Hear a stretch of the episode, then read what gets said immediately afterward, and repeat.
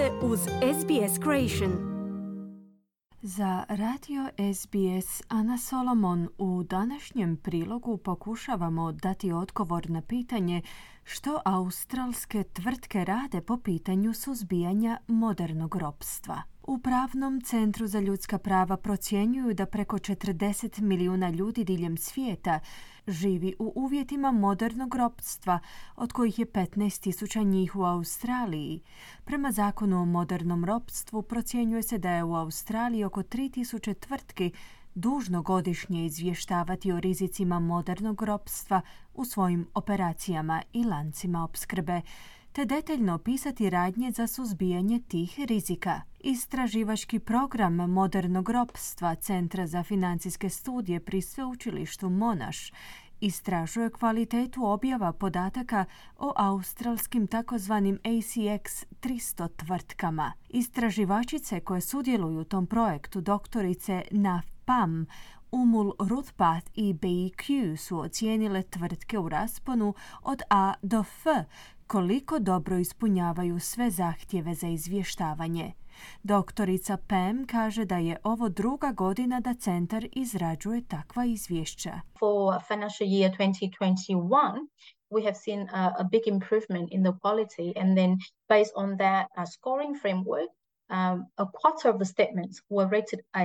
Lani smo uočili veliki napredak u kvaliteti izvješća, a zatim na temelju tog okvira bodovanja četvrtina od ukupnog broja izvješća je ocijenjena s ocjenom A, gotovo trećina s ocjenom B.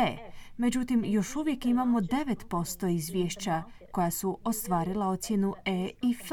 S obzirom da su uvrštene u najveće tvrtke na tržištu, doista očekujemo od tvrtki da obavljaju puno bolji posao u smislu izvještavanja o modernom ropstvu, poručila je doktorica Pam. Definicija modernog ropstva uključuje prijestupe kao što su rad djece, trgovina ljudima, prisilni brakovi, prijevarne prakse zapošljavanja i dužničko ropstvo. Commonwealthski zakon o modernom ropstvu iz 2018. godine zahtjeva od tvrtki koje ostvaruju najmanje 100 milijuna dolara prihoda u relevantnom izvještajnom razdoblju u financijskoj godini da objave što rade kako bi identificirale rizike oko modernog ropstva u svojim operacijama i opskrbnim lancima. Doktorica Pam kaže da je došlo do poboljšanja u nekim ACX tvrtkama koje troše više novca kako bi bolje razumjele ovu problematiku. And some of them actually do that beyond tier one.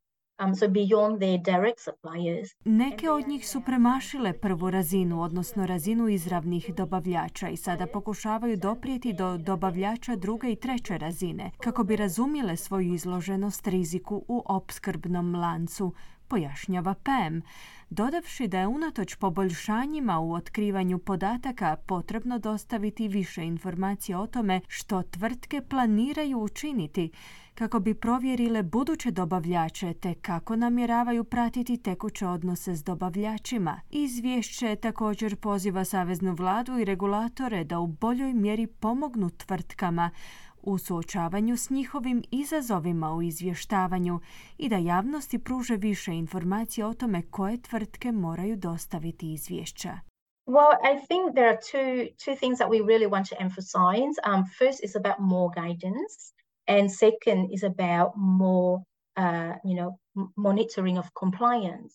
Postoje dvije stvari koje želimo naglasiti. Prva je više smjernica, a druga je praćenje usklađenosti. Kako tvrtke mogu poboljšati taj dio? Kakvu ulogu igraju u pružanju podrške žrtvama?